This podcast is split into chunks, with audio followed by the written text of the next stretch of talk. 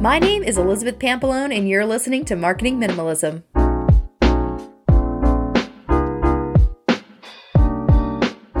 One of the things that I think a lot of people don't realize is that if you are more visible, you actually don't have to be that smart.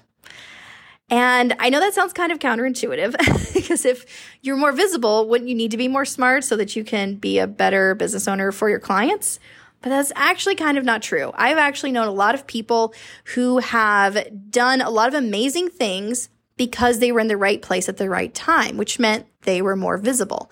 Also, being more visible allows you to get more experience with the types of clients that you want to work with. I actually did this in the beginning in my career. I did not know how to build websites very well. I had done a few on the side, I had done my own DIYs.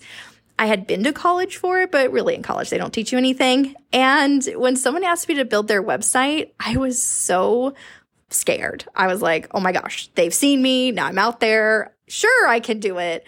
And then I did one website for someone and another one and another one. And then I realized, man, I'm pretty good at this. And I've started working with this niche kind of client and then another kind of client in the same field. But I wasn't getting those jobs because I was sitting at home saying, oh man, I'm the best web designer ever. I was getting those jobs because I was out there and I was saying yes to things even though I wasn't totally prepared to do them. But the more experience I got, the more clients I could help and the more I felt confident about what I was doing. So I wasn't the smartest in the beginning, but I was definitely the most visible because of all the networking I was doing. So keep that in mind as you start to build something new, introduce a new product, introduce even a new service. Just think about that. Even if you're not the smartest at it yet, don't sit at home and go to class after class after class. Get yourself out there, be visible, and start doing the real work in the real world that's going to actually get you the experience you need. Talk to you next time.